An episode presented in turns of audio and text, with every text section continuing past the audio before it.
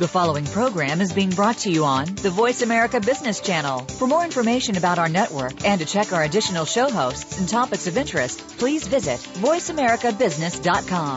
The Voice America Talk Radio Network is the worldwide leader in live internet talk radio. Visit voiceamerica.com. The views and ideas expressed on the following program are strictly those of the host or guests and do not necessarily reflect the views and ideas held by the Voice America Talk Radio Network, its staff, and management.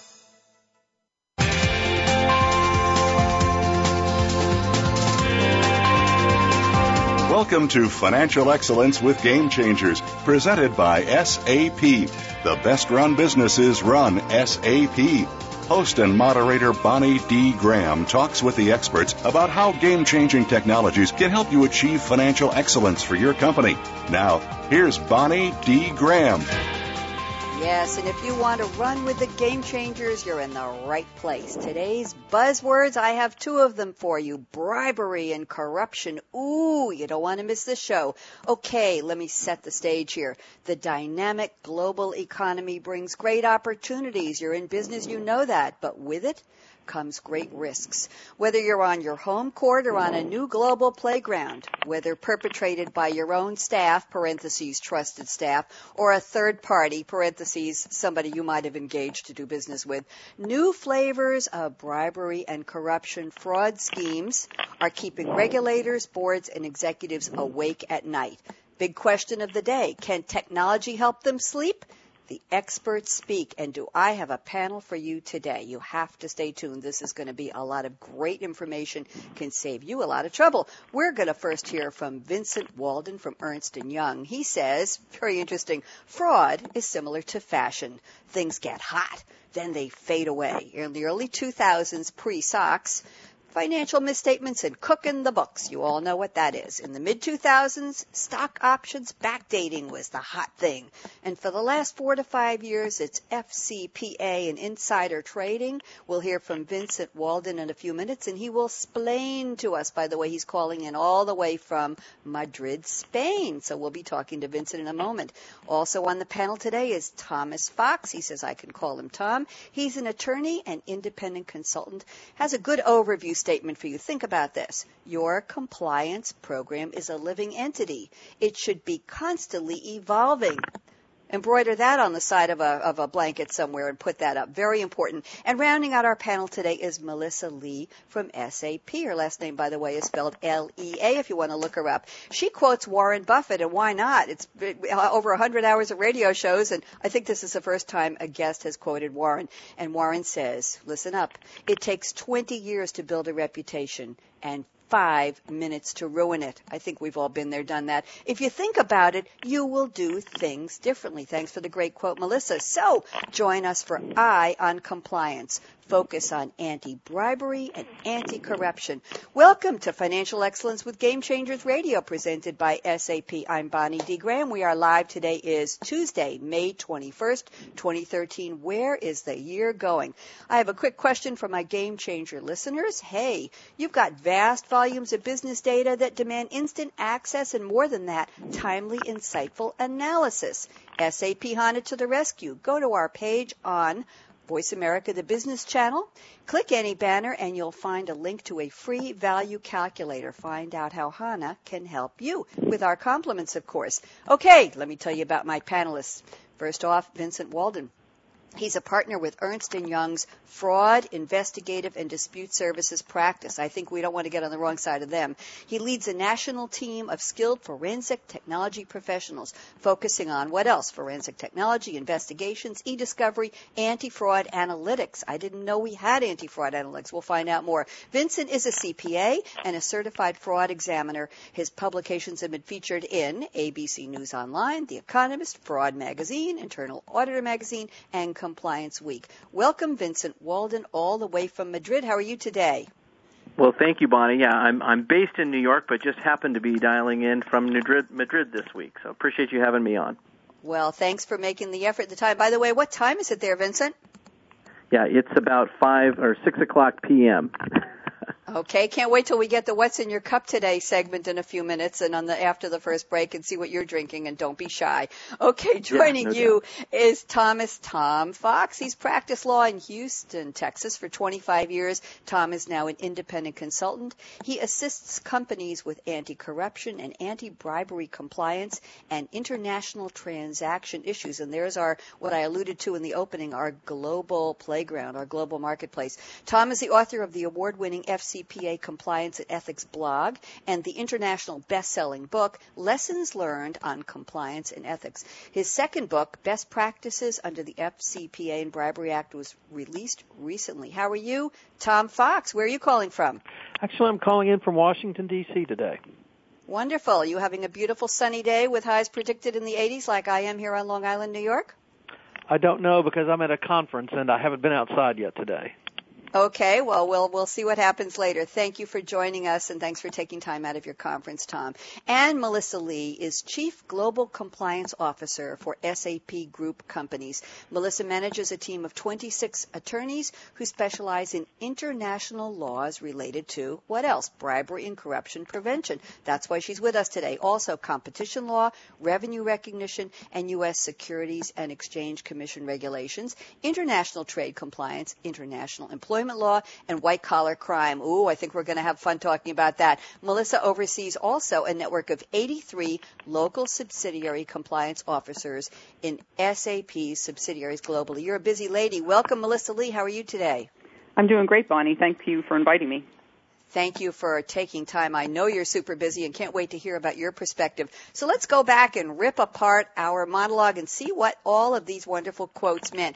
Vincent Walden, Ernst & Young, you said fraud is similar to fashion. Things get hot and they fade away. Talk to me. How often does the trend change? How do you know when something's hot? Who says so? Vincent, do a little explaining for me, please. Well, thanks, Bonnie. And, you know, I, if I were, if I could predict, I'd be a rich man. But, uh, no, you know, the trends, it, you know, we can only look back and see what the what those trends were back in the days. And you know, it's funny as I look out in the future, I think perhaps you know FCPA, anti-corruption, it's here to stay. Um, in fact, we just did a global fraud survey, and and the the sentiment was still pretty concrete uh, when uh, global CFOs that were surveyed, 20% of them said that they were willing to make cash payments to win business. The message still mm. needs to get out there. Um, so it's still a it's still a rough landscape. Vincent, what change? What what is in the fashion fraud idea? The fraud fashion. Uh, how does oh. something get hot? Is it a lot of people do it? Is it something that you read about in a fashion blog somewhere? Hey, everybody's cooking. The book's got to get into the kitchen and do it. How does something get to be hot? Is it word of mouth that it's succeeding and getting past the regulators? Talk to me. No, I, I, I, you know, I used that analogy only in the context of that it comes in and out over time. Mm-hmm. And really, what what I, from my perspective, I see it as a function of just what the regulators are going after.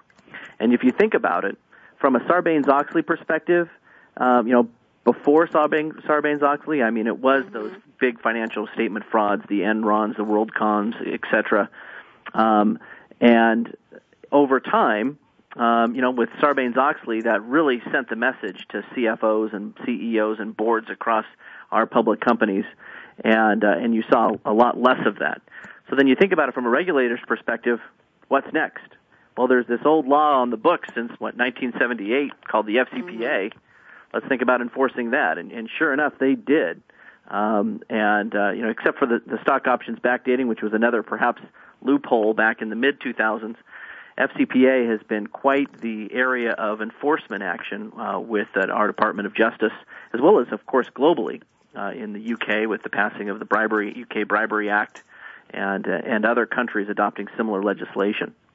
Vincent, I'm going to do a little level setting here because I had to look it up. I'm so sorry. But for those of you who, like me, have been living under a rock when it comes to fraud, FCPA is the Am I right? It's the Foreign Corrupt Practices Act. Is that right? Right? Yes, ma'am. Yes, yes ma'am. Okay, good. Glad I Don't got it right here. to government officials.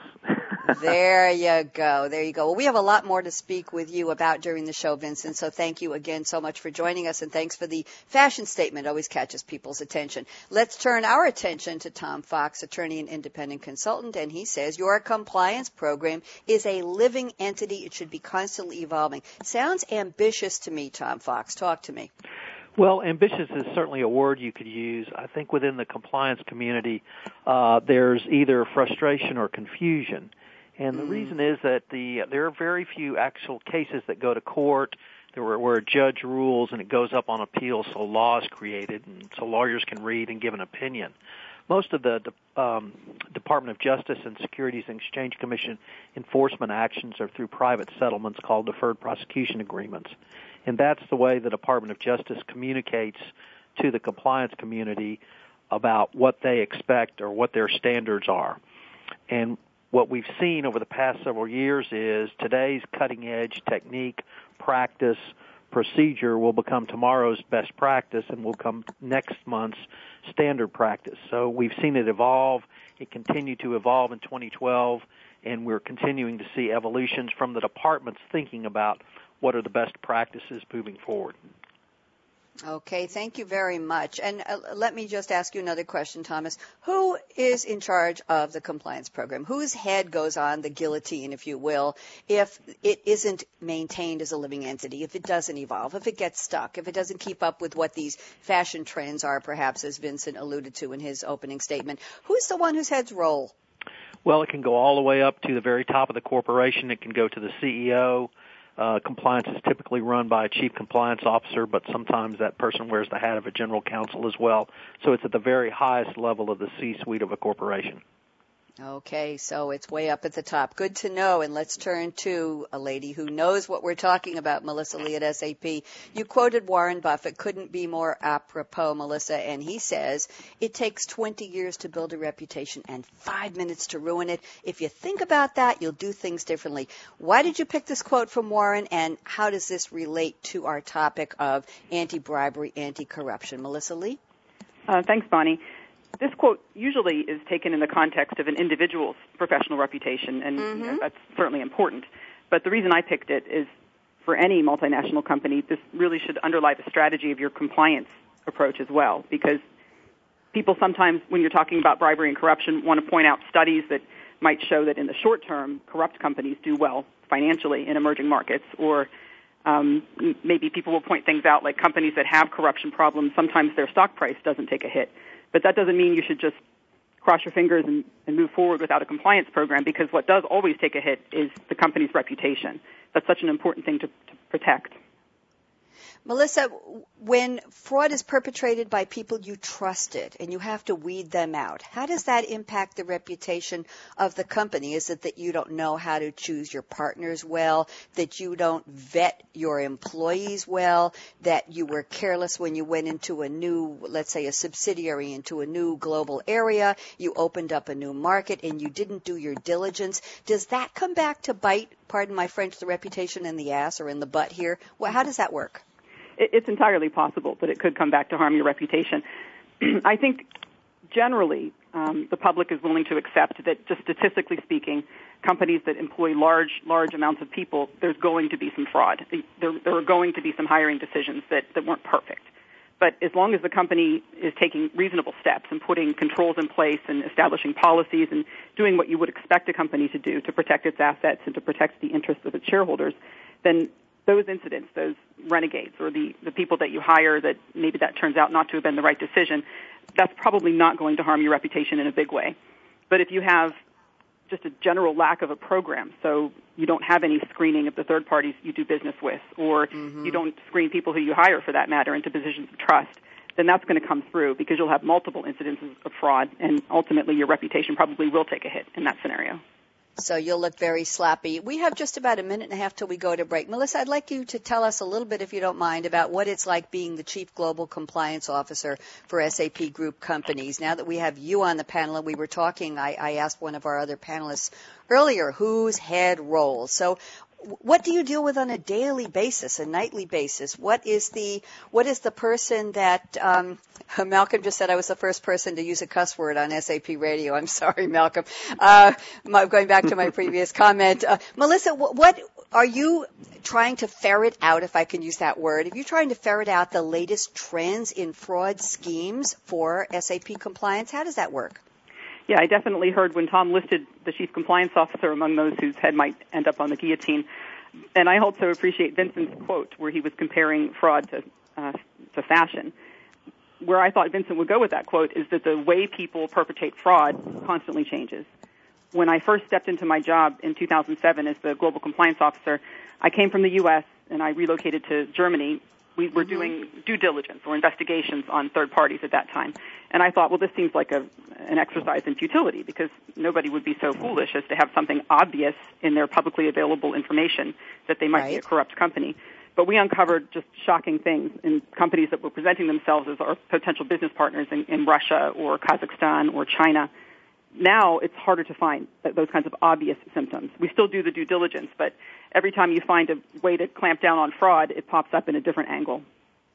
Interesting. Melissa, I'm good. Melissa, yes, go ahead. Vince too, and if I could, I'll, we can add. Perhaps we can discuss this after the break too, because you talk about it's always changing, and what's also important is the tools that we use to analyze them and look for it from a compliance monitoring perspective has also fundamentally changed, and we could probably discuss that after the break. We certainly will. As a matter of fact, Vince, I'm going to let you be the one to open after the break and you can bring that up. Hey, guess what? It's time for the break. You're listening to Financial Excellence with Game Changers Radio. I'm still Bonnie D. Graham and we're still talking about eye on compliance. Is it your left eye, your right eye? I suggest and my panelists suggest you have to keep both eyes on the road focus on anti-bribery, anti-corruption. Don't even think of touching that mouse, that app, that dial. Brad, take us out. We'll be right back. Don't go away. Lots more.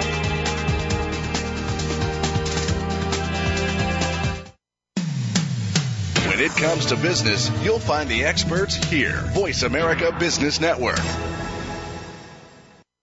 The time for enterprise mobility is now. According to IDC, by 2013, over 1.19 billion workers worldwide will be using mobile technology, comprising 34.9% of the workforce. The impact of mobility on business is clear. Increasing numbers of business users are expected to handle critical tasks and decision making in real time, no matter where they are.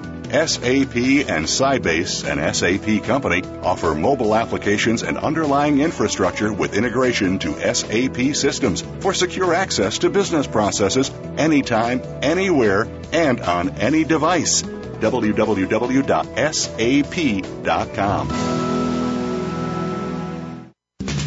We're always talking business.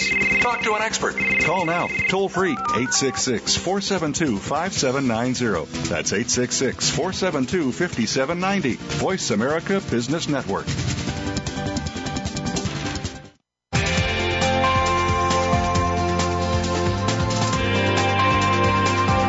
Welcome back to Financial Excellence with Game Changers, presented by SAP. Comments? Questions? Send an email to bonnie.d.graham at sap.com. And you're invited to tweet during and after the show at hashtag SAPRADIO. Now, let's get back to financial excellence with Game Changers are, and it's time for our segment called What's in Your Cup Today. Let's start out with Vincent Walden from Ernst & Young calling us all the way from Madrid, Spain. Time of day, 6 something. I'm going to guess it's 6:18 p.m. there. Vincent, what are you drinking today, my friend? Yes, ma'am. Well, yeah, you can bet right now it's a strong cup of coffee because I'm still getting used to this time change uh, from New York to Madrid. I'm I'm here this week for a pharmaceutical compliance congress, and mm. we're talking this very same topic for uh, large pharmaceutical companies. So, uh, but I definitely need that caffeine to carry me through. Now I'm going to put you on the spot here, Vincent. What's the flavor of the coffee? Is it a special brand, a special brew? Is it hotel coffee? Give us a little more romance here. If it's Madrid, there must be something something romantic you know about the coffee. Well, you know what? Spain brews very good, dark, strong coffee. Everything seems to be an mm-hmm. espresso here, and uh, so it's just strong black with a little bit of sugar. Sounds good. You got it high octane, I can tell. Tom Fox, talk to me. You're in Washington today. What's the cup that you're drinking and what's in it? I'm having a wonderful cup of Earl Grey today. Wonderful. Do you put anything in it or just black? Dunk the bag a couple times or do you squeeze the bag? A little bit of sugar and uh when I I grew up in a little town in central Texas and my dad drank hot tea. He was the only person I knew that did that and first time I went to England and I asked for some hot tea, the owner of the restaurant came out and gave me the question is, you mean our tea's not hot enough? it never dawned on me that uh, that was just tea in England. So I'm having a cup of Earl Grey in honor of my dad. Yeah, well, I'm glad that you're honoring it. That's the first parental honoring we've had on the radio show. Today is a day for first. Melissa Lea, SAP. What are you drinking today, Melissa? Well, I, I had to smile a little as I listened to Vincent explaining he's drinking some of the strong Spanish coffee at 6 p.m. Right now, I'm drinking water, but that's because I learned my lesson. I mentioned I moved to Germany when I mm-hmm. when I first accepted my job in 2007, and I think for the first five or six months, I thought I had a never-ending case of jet lag because I always had a stomach ache and the jitters. And then I realized the European st- coffees are just so much stronger, and I was drinking five or six cups a day because we have meetings wow. in the coffee corners. So I've pretty much reduced all my coffee intake to only one cup in the morning.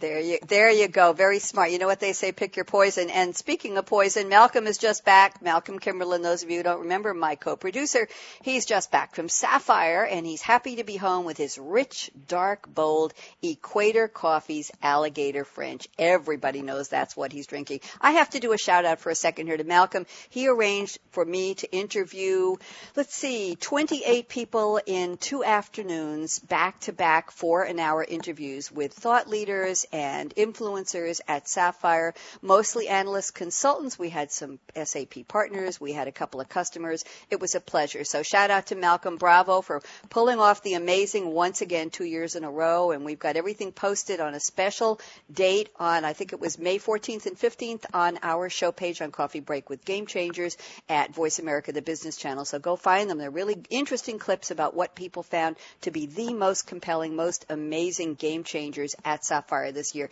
Thank you again to Malcolm. So now let's get on with this show. Vincent Walden, kick us off here. Uh, we're talking, our topic today is Eye on Compliance, focus on anti-bribery, anti-corruption. How do you go about finding out, discovering, analyzing the source, the nature, the impact, the cost of these fraud schemes? Let's open this up. Vincent? You know, Bonnie, that that theme that we've been going with of frauds changing over times, as you mentioned, the tools also need to change. The tools that we're using nowadays are significantly different than the traditional, perhaps anti-fraud tools that we used for the financial misstatement, the revenue recognition type fraud schemes. And really, the tools that we're using around bribe to detect bribery and corruption really come down to three things statistical analysis, data visualization, and most importantly, text mining. And I'm not just talking about email and instant messaging and that kind of text mining and looking through emails, but mm-hmm. what people are putting in the free text fields of their travel and expenses submissions or an accounts payable payment description to a third party or in their field notes of who they're entertaining or who they're seeing. That, when you think about fraud and identifying corrupt intent, the text mining has been a real game changer in how we identify these potentially improper payments that lead to that could lead to you know bribery and corruption. So I mean that's just been a in, in summary that's been a real that's a key differentiator to how we're doing anti-fraud analytics around corruption as opposed to the traditional way that it was done. Vincent, give me just a little bit of more detail here before we turn to Thomas and Melissa. I want to know how do you text mine? Do you have obviously companies have access to everything that goes through their server so they know what I'm emailing, what goes out, what comes in. Is that how you do it? You just sit there and have somebody analyze keywords in subject lines or body copy in emails? How do, how does it work? Right. No, and what's nice is, and you think about the talk about big data and massive and large data sets, but you think about a company's accounts payable system and I'll even geek out just a little bit from an SAP mm-hmm. context. Mm-hmm. It's you know the BSEG tables, which you know uh, for those SAP folks that are familiar, in the, the payables and disbursements tables. When you think about it, when you think about a payment, you think about all right, someone got there's a name, there's a check number, there's a check date, there's amount, and oftentimes there's a free text field that says description.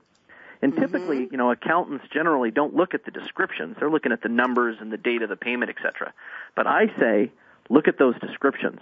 Because when I see payments, and I've seen this before, like friend fee or special payment or miscellaneous expense, you know, it's funny. No one's going to book it as bribe expense. So they got to come up with a creative name. they got to come up with a creative name to describe it. In fact, uh, gosh, I've spent like the last three and a half years working with the Association of Certified Fraud Examiners, and we really think about this stuff. And we've collected a library of over a thousand of these terms in about 16 different languages of what corruption means in those local countries, and it's been a real it's it's been it's it's, it's been a real uh, help being able to mine not just for keywords, but we look at the frequency of the terms being mm-hmm. used.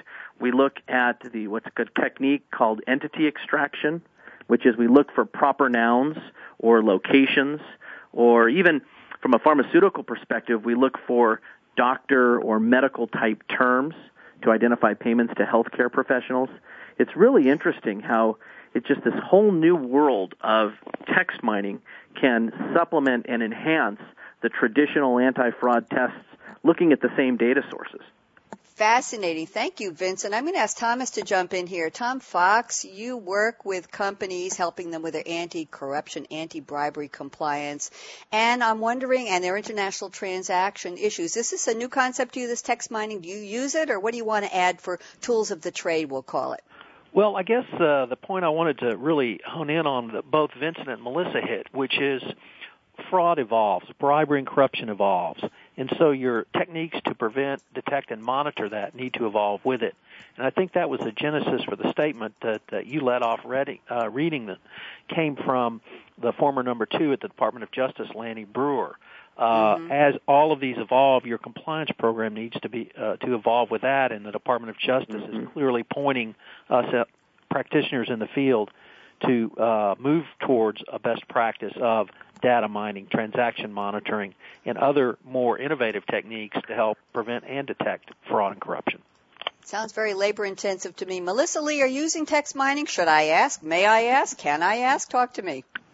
Uh, yes. I'm not sure if I would call it text mining. I think we use data mining in a fully compliant manner when you consider mm-hmm. data privacy laws. Right. So you can always um, look at operational or transactional data that doesn't en- identify any specific individual. In Europe, there are there have been some com- companies that have actually landed in hot water for using broader information, actual individually identifiable information. So we proceed with caution there, but we definitely do look at the data in order to identify incidents that require further investigation. Very interesting. And I want to shift this a little bit. We have uh, just about three minutes left to this segment. Melissa, I want to talk to you about the definition of what's legal and not legal. Before the show, you told me the types of corrupt practices possible are limited only by the imaginations of those intent on corrupting. And then you talk about the missteps in three categories. So how imaginative are people today? Do, do, are there groups of people, I'm dying to ask all three of you, Vincent and Thomas and, and Melissa, are there groups of people who sit around with, with uh, all thick bottle glasses and and uh, under a, a green uh, CPA, um, you know, a, a lamp that the CPA would do the the tax person. And do they say, "Oh, good, let's rub our hands together and rub the magic genie bottle"? And and what can we come up with to fool the compliance people and fool the investigators this year? What's going to be the fashion trend in fraud schemes? Melissa, where who's imagining all this? Do they watch the movies? Do they write the movies? movies are definitely made about the different fraud schemes. Um, That's right. But I think I think that comes after the, the creativity has already landed into the business environment. Like I mentioned before, when I first started, um, we did a due diligence, many due diligences, but one of the first reports I read on a company that presented itself to partner with us in Russia, it was incorporated maybe the the month prior, so brand new company, and we learned that its managing director and founder and sole employee had only gotten out of jail within the three months prior for abuse of a public position, so accepting bribes himself. Mm-hmm. Um, we recognized that as a red flag, and they, they, they also had no resources, no uh, IT experience, and, and really the, the value they could bring from a business perspective was pretty limited. I think that corruption, however, has evolved from that when th- there were just obvious signs that were easy to find to maybe much more complex and technical. So schemes can range all over the spectrum in terms of how technical or how um, confusing and complicated they might be. You still see things on a fairly simple level if you don't have good controls in place to prevent those. But once you set up those good controls, there's always going to be some small percentage of the population that's looking for a way to get around your controls and get their hands into your pocket if possible.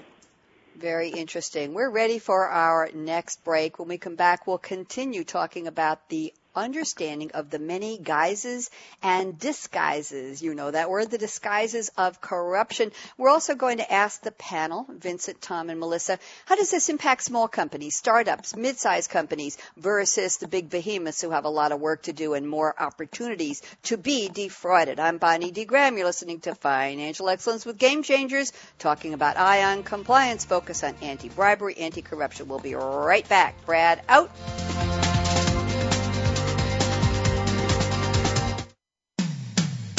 When it comes to business, you'll find the experts here. Voice America Business Network.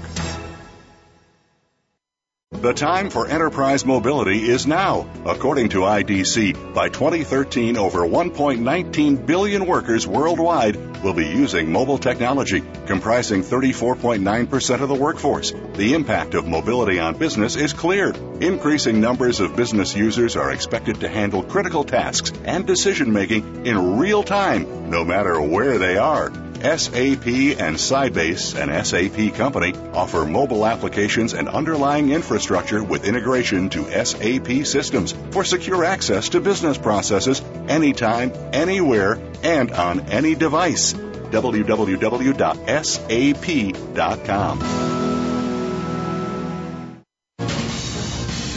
Voice America Business Network, the bottom line in business.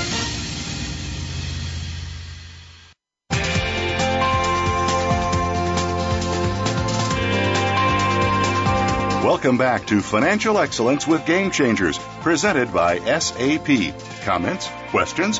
Send an email to bonnie.d.graham at sap.com. And you're invited to tweet during and after the show at hashtag SAPRADIO. Now, let's get back to Financial Excellence with Game Changers. Here we are, and a quick shout out to hashtag SAPGRC. I think it's Erin, our good friend, and she says in her cup today she's drinking Peet's Guatemalan San Sebastian blend. Sounds delicious. And a thank you also, Tom Fox. Thanks for tweeting. Virtual Forge, whoever you are, retweeted SAPGRC. Appreciate it. And thanks for everyone who's tweeting, including our tweeter extraordinaire, Malcolm Kimberlin. Okay. Who's going to kick us off? Tom Fox, attorney, consultant. We're going to talk about how do companies create that compliance plan? How do they plan to not be awake at night so they put into place, into motion, a living, breathing, living entity called their compliance plan from a startup point of view, from a very small company, from a mid-size, and from the big behemoth that is assaulted from all corners of the earth. So, Tom Fox, kick us off and then we'll have everybody join in, please. Sure, Bonnie. For for the startup company, it's particularly important that they think about and put a policy in place to manage their corruption risk. They need to manage what their risks are. But more importantly than the legal requirement, it's evolved to a business requirement. If you're a mm-hmm. startup and you want to do a bit, uh, business with a large uh, multinational company, you have to have a compliance program. If you're a startup and you want to go to the capital markets, either through private equity to get funding, or you want to look at going public, you're going to have a business requirement that you have a compliance program in place. So for the small to medium company that really wants to unlock the value of their capital, they need to have a compliance program in place. And with a large company, it's even more so true.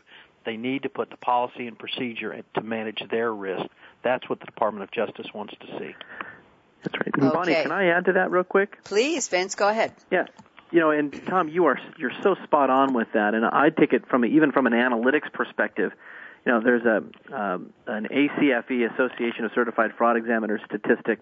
Um, they do it every year on their fraud survey, and it generally they have the statistic. It basically says almost 50% of fraud is detected by tip or by accident, not necessarily the, all the great analytics that are out there. And really, just by having a strong tone at the top and a policy and awareness you can take a big bite out of fraud. Like I sound like McGruff there, the crime dog, but you can take a big bite just by raising awareness and having that policy in place. Are we talking about whistleblowers here? Uh, you know, yes. You know, when I think about the tip part of it, that is yeah. the whistleblowers. Okay, Melissa Lea, what do you observe? Agree? Disagree? Uh, I I really like the way Tom phrased it. That it's not just a legal requirement, but a business requirement, because we've had great success demonstrating to our business people how aligned the compliance goals are with the business goals. we want to make sure the third parties we do business with don't have any obvious symptoms of, for corruption. Um, but from a business perspective, they also need to be qualified. So if you're not qualified and you don't have any IT resources and you can't really contribute anything in the in the software industry, then that for a business reason wouldn't necessarily be a good partner. And also for compliance reasons, that would present red flags. So mapping compliance to a business strategy really helps make the whole program more successful. If a, if a startup does that early and embeds that in the, the operational side of the house, then they're going to have great success. Okay, I have a question for all three of you. If the bad guys and the bad gals are out there to defraud a company of any size, and we know it's happening as we speak all over the world, wouldn't they be clever enough to slip through the the eagle eye, so to speak, of somebody who is tasked with vetting them as an employee, as a business partner, as a, a colleague in any business sense of the word? Aren't they slippery enough to go undetected in the first place to get inside? Who wants to take that? Sure, Bonnie, I can take that. Uh, okay, Go Tom. ahead, Tom. Yeah, I think a, a program really needs to have three components. Mm-hmm. What did you do to prevent it? What did you do to detect it? And then when you found out about it, what did you do to fix it? So Yes. in the prevention prong, you need to look and, as Melissa said, perform thorough due diligence on the parties. For the detection prong, you need to have the analytical techniques, the technology in place that Vincent's talked about. And then if the situation does come up that you find someone is engaged in bribery or corruption, fire them, get rid of them, uh, put policies and procedures in place to deal with it. So prevent, detect, and remedy. Thank you, Vince. Uh, Tom, Vince, you wanted to join in? Yes. What do you have yeah, to say? just just a comment too. And again, I, I take that I look at it from the analytical approach too, and that in addition to the text mining, which I've already articulated, the game change one of the other game changers is just how we look at data these days from a visualization perspective. We're able to see, you know, traditionally we look at things in like from an Excel standpoint, looking at things in rows and columns. But now we're looking at things in dashboards and graphical interfaces. And when we're looking for anomalies and patterns, um, going beyond traditional kind of rules-based tests and going into these model and visual interfaces has really helped us identify where we see fraud risks. And again, my disclaimer on analytics is that they're not going to find the fraud. They're only going to help you know where to look for it. But uh, the visualization is a key component. Thank you. And Tom Fox, I want to ask you if you would tell us a little bit about a recent blog you wrote on May 19th called The Drugstore Cowboy and Compliance. I know it involved a convicted felon, woohoo, named David Whitaker. It involved Google, the big G, and it involved black market illegal steroids and human growth hormones online sales. Can you elaborate a little bit for us? And I think people will find this a very intriguing story and then we can all dive in. Go ahead, Tom Fox. Sure, this is a situation where a convicted felon sold uh, uh, black market steroids out of Mexico into the American market and was convicted for that. And he told a tale to the Department of Justice that actually Google sales employees helped him design his website to get around the protocols that Google had in place to prevent them from advertising people who were selling illegal drugs or illegal Ooh. pharmaceuticals. And he set up an entire sting operation, or the Department of Justice did, and uh, caught Google in this to the extent where Google actually had to settle for a $500 million fine.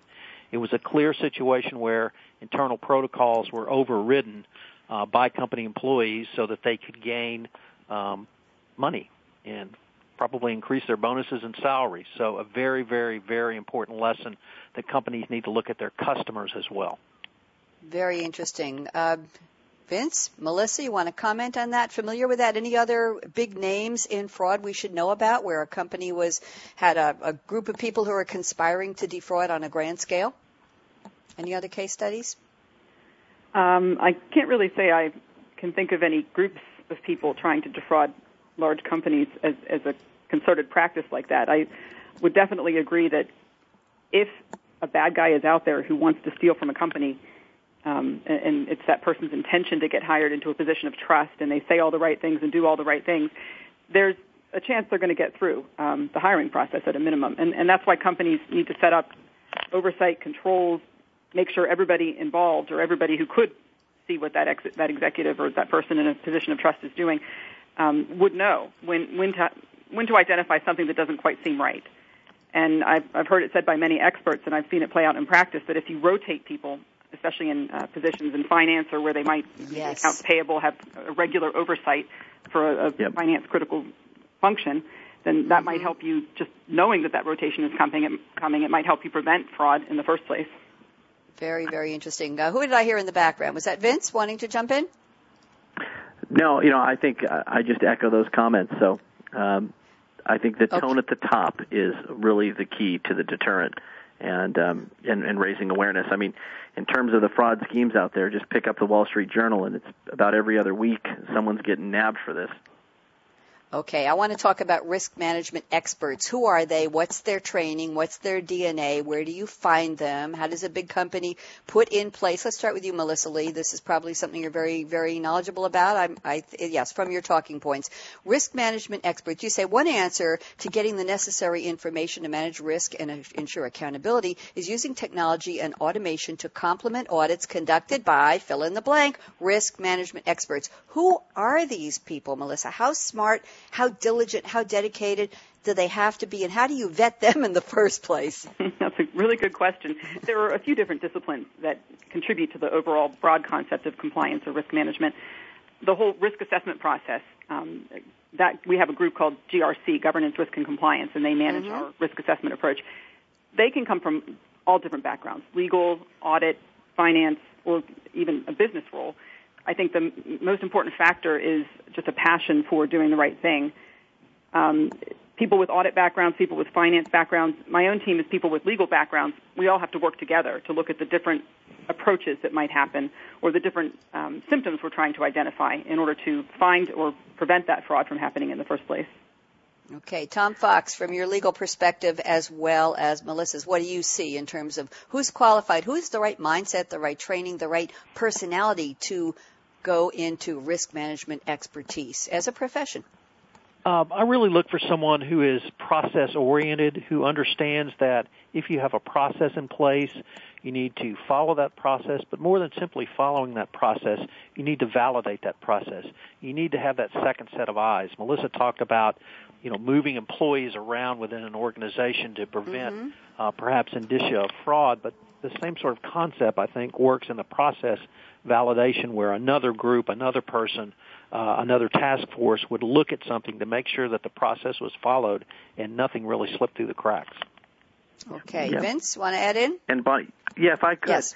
I would also say, as it relates to not just fraud, but specifically bribery and corruption, Mm-hmm. the the lens that an analyst needs to look at for a bribery con- corruption perspective is different from a financial misstatement or an asset misappropriation type fraud scheme, which is more of the traditional type frauds. And that lens is more of the bribery and corruption looking for improper payments, for example. Because from an asset misappropriation or a financial statement perspective, it could very well be a legitimate vendor who was vetted, et cetera, et cetera, but still getting paid kickbacks. Or a, or a fake vendor scheme could have been approved and set up fraudulently, but that money is being used to pay bribes or kickbacks. And again, that's where that text mining and that corrupt intent comes in.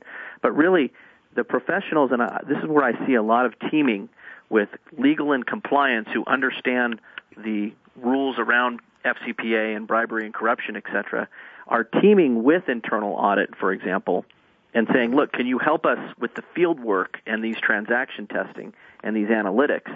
And I'm seeing a change in perhaps, you know, the internal audit teams of companies getting more bribery and corruption focused and not just Sarbanes-Oxley and internal controls and processes focused.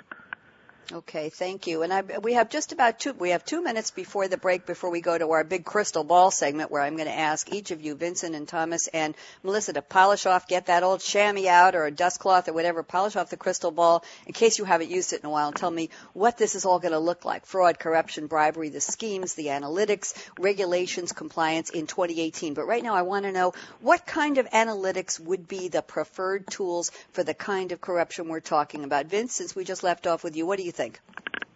What type of analytics? The type of mm-hmm. analytics that we would want for corruption tools would be those that go beyond rules-based matching, querying, sorting, the things that we do in spreadsheets. We need to move beyond those tools and incorporate statistical, text mining, and data visualization tools to really flip the data upside down and look in, at it from different ways. Because that's when, and pretty much only when, uh, you can look at it and identify, you know, improper patterns. Gone are the days when statistical sampling will help find, you know, uh, improper payments. You need to look at 100% of the data, which again puts us in these big data challenges. That is key. You need to look at 100% of the data today. Very, very key. Tom Fox, uh, just quickly before we go to break in one minute, what do you say, would you recommend to the companies you assist, you help, you consult with in terms of analytics tools? What do you tell them they have to have? What's de rigueur if you want to have a good compliance program in place with analytics to detect? Uh, from my perspective, the key is to do transaction monitoring look at the numbers, the dollars that are paid out, the, the value that's paid out to your third parties, uh, to your own internal salespeople. Anytime money leaves the company, are there any patterns which uh, begin to show something that, as Melissa said, I think it was great. It doesn't seem right. If it doesn't seem right, investigate it. Use the data to uh, raise a red flag and raise your hand. There you and go. Tom, and don't I forget want... that free text field. that free text field. And also, I, I sense somewhere in there is buried that good old fashioned thing called gut feeling. If something just doesn't feel right, look right, smell right, maybe it isn't right. So go check it out if you're in the risk management expertise area. Okay. I want everybody to polish off the crystal ball. We've had a great couple of segments here throwing around all kinds of ideas about compliance and eye on compliance is our topic. Focus on anti-bribery, anti-corruption, anti-fraud. Find them, vet them, analyze them, and get rid of them. You got to do that. We're going to come back with Crystal Ball segment, speaking with my special guest today, Vincent Walden, Thomas Fox, and Melissa Lea. So don't even think of touching that app, that dial, whatever you're using to listen to us. We'll be right back. Brad out.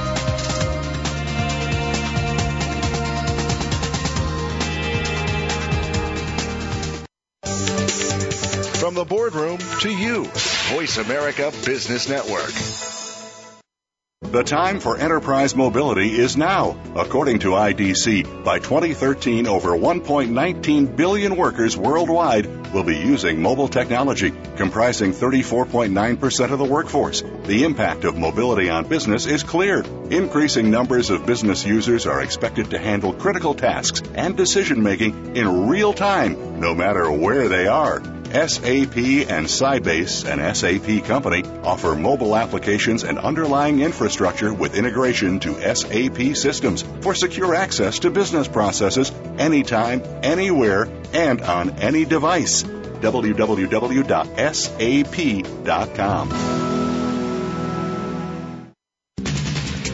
always talking business. Talk to an expert.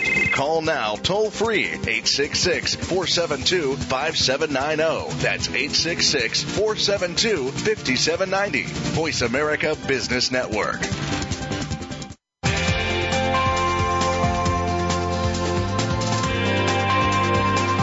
Welcome back to Financial Excellence with Game Changers, presented by SAP. Comments? Questions? Send an email to bonnie.d.graham at sap.com. And you're invited to tweet during and after the show at hashtag SAPRADIO. Now, let's get back to financial excellence with Game Changers. Here we are, and it's time for the crystal ball. I can't wait to hear what my three experts have to say if they can look as far ahead as 2018, a whole five years out from today. So let's start with Vincent Walden from Ernst & Young. Vincent, is that crystal ball nice and clean and shiny? And how far ahead can you talk to me about what will bribery and corruption and anti-bribery and anti-corruption and compliance look like five years from today? Talk to me. Well, I still think if I look in that ball and I, I still see clouds coming through, however, I still believe that bribery and corruption will still be on the radar of the regulators at least three, if not four years ahead. But here's something else to think about uh, because I'm always asking what's next. And, you know, from an analyst analytics perspective, I'm always wanting to, you know, as long as there's fraud, I want to be building tools to detect and prevent it. So as I look out on the horizon, though, I'm seeing things around perhaps human rights type violations from the regulators. So if you were to hmm. think what's after FCPA, perhaps it might be compliance around human rights issues. We're starting to barely see that, or, or initially see that, even with the passing of the Dodd Frank Act with this thing called conflict minerals. And there's new tools and new compliance requirements around conflict minerals. It says if you're mining, and I'll probably get these wrong, tin, tungsten, tanganese, and gold, they call it three T's and a G. Okay. You have to report through your supply chain if you if it's in your product. You got to report through the supply chain um, as to whether that where they come from. Because if it's a part of a certain part of Central Africa, that's an issue that's reportable under the Dodd the Dodd Frank Act, that's coming out next year. It's got a lot of companies talking about it. And again, this is that starting of perhaps human rights or issues around that being perhaps one of the next regulatory focus. That's that's my crystal ball.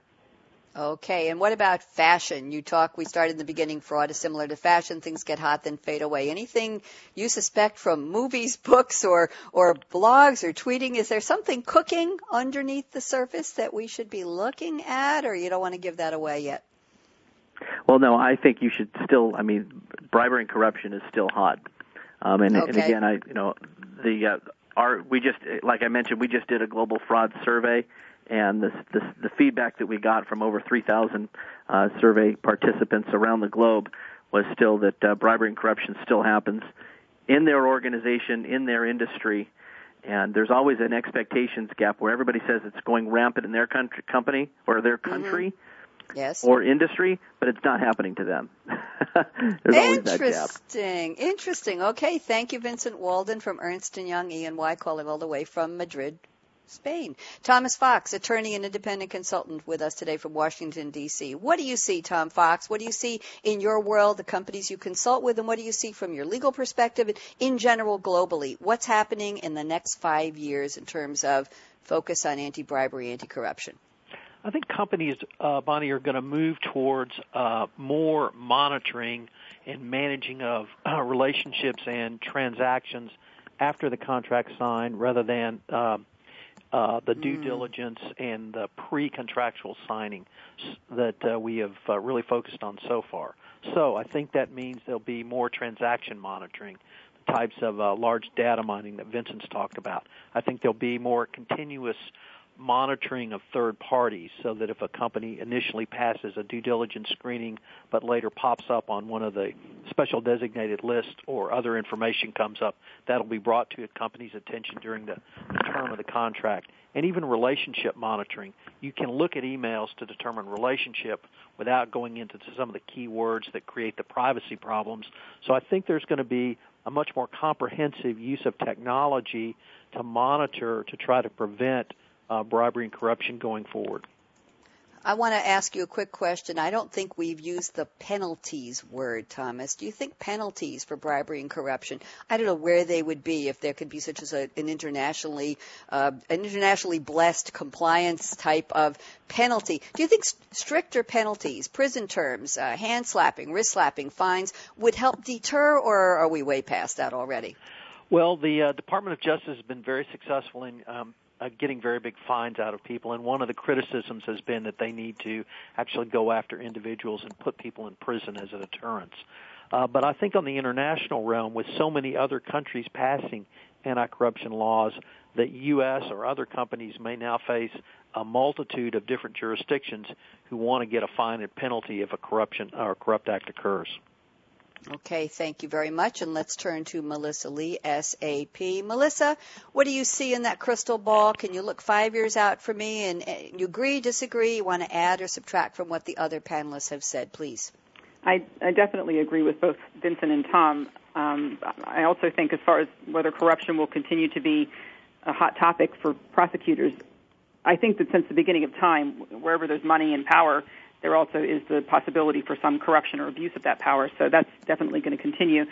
As far as uh, prosecutions or some internationally enforced penalties, that may very well be an outcome of the international efforts of organizations like Transparency International.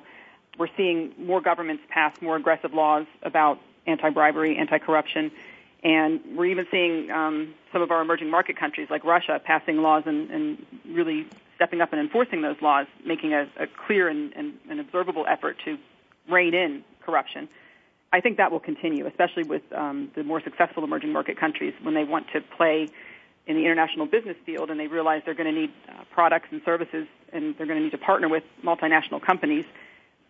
multinational companies are subjected to these laws, the UK Bribery mm-hmm. Act, the US FCPA.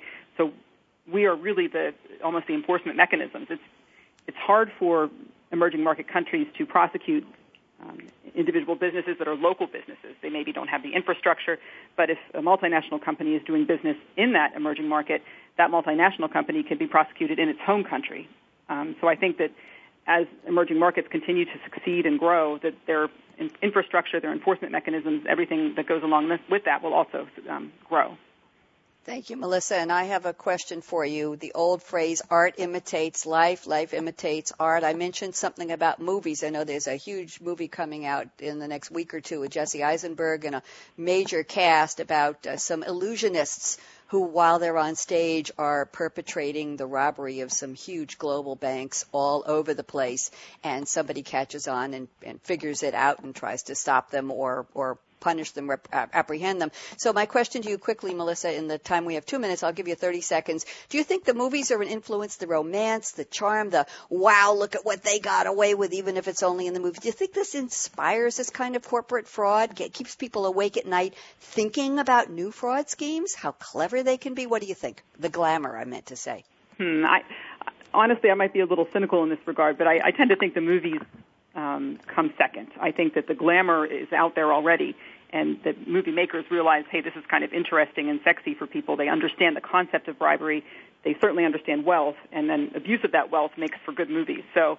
I remember a movie early in my career. I know George Clooney was in it. I, I can't remember the name of the movie, but my favorite quote was, um, it was about corruption, and one of the in-house in-house lawyers said, I, "I have the FCPA tattooed on the inside of my forehead, but yet still corruption goes on."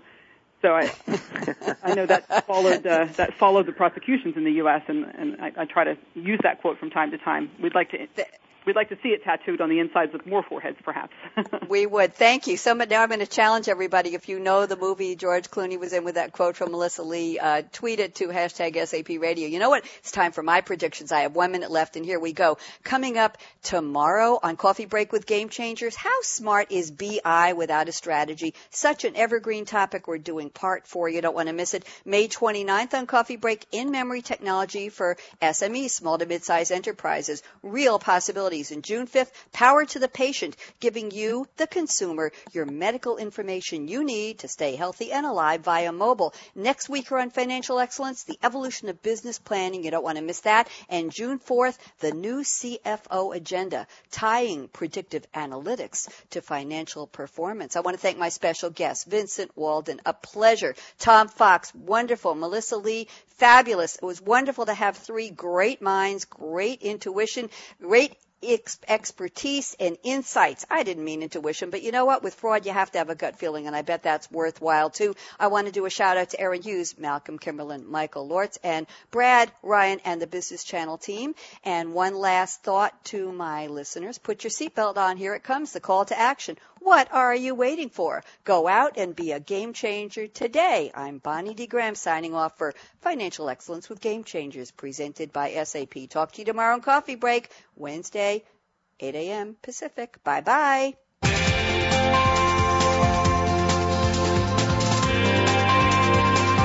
Thanks again for tuning in to Financial Excellence with Game Changers, presented by SAP. The best run business is run SAP.